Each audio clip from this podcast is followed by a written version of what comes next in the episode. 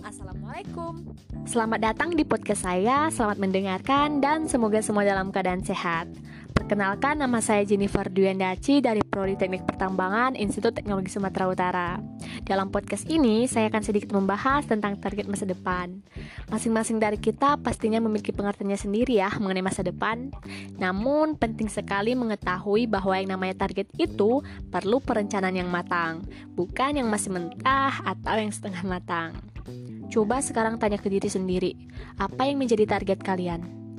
Untuk menemukan target pun harus kembali ke diri kita sendiri dulu. Perlu mengenal diri terlebih dahulu. Mau kita apa sih? Sebelum saya menjadi mahasiswa baru di Tera tahun 2021, kalau ditanya mengenai keinginan atau kemauan, wah tentunya banyak.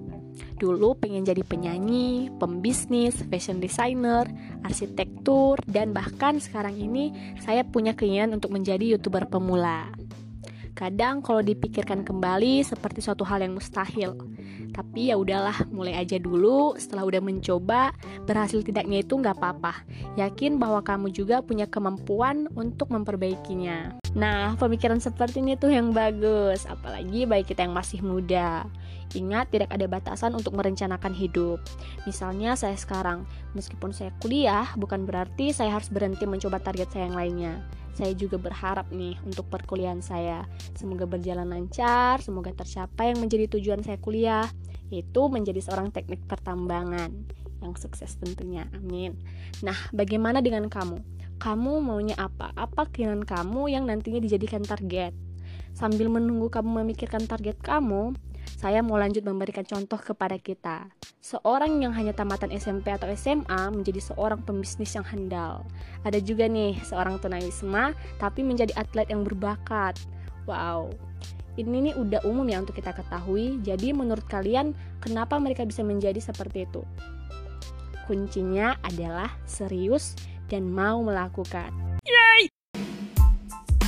Lalu, apa mereka pernah mendapati kegagalan? Tentu tidak. Mereka yang berani mencoba sebelum mencapai hasil atau tujuan mendapatkan sebuah pengalaman, bukan kegagalan.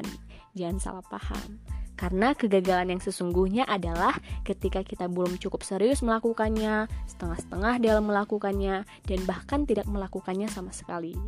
Jadi, apakah kalian sudah menemukan dan menentukan target kalian? Kalau begitu, jangan lupa untuk melakukannya. Jangan takut gagal karena itu hanyalah sebuah pengalaman. Jangan terlalu khawatir tentang masa depan dan jangan lupa cadangan masa depan karena kita tidak memiliki batasan untuk perencanaan hidup kita. Terima kasih sudah mendengarkan podcast saya. Salam sehat, selamat menjalankan aktivitas selanjutnya. Bye.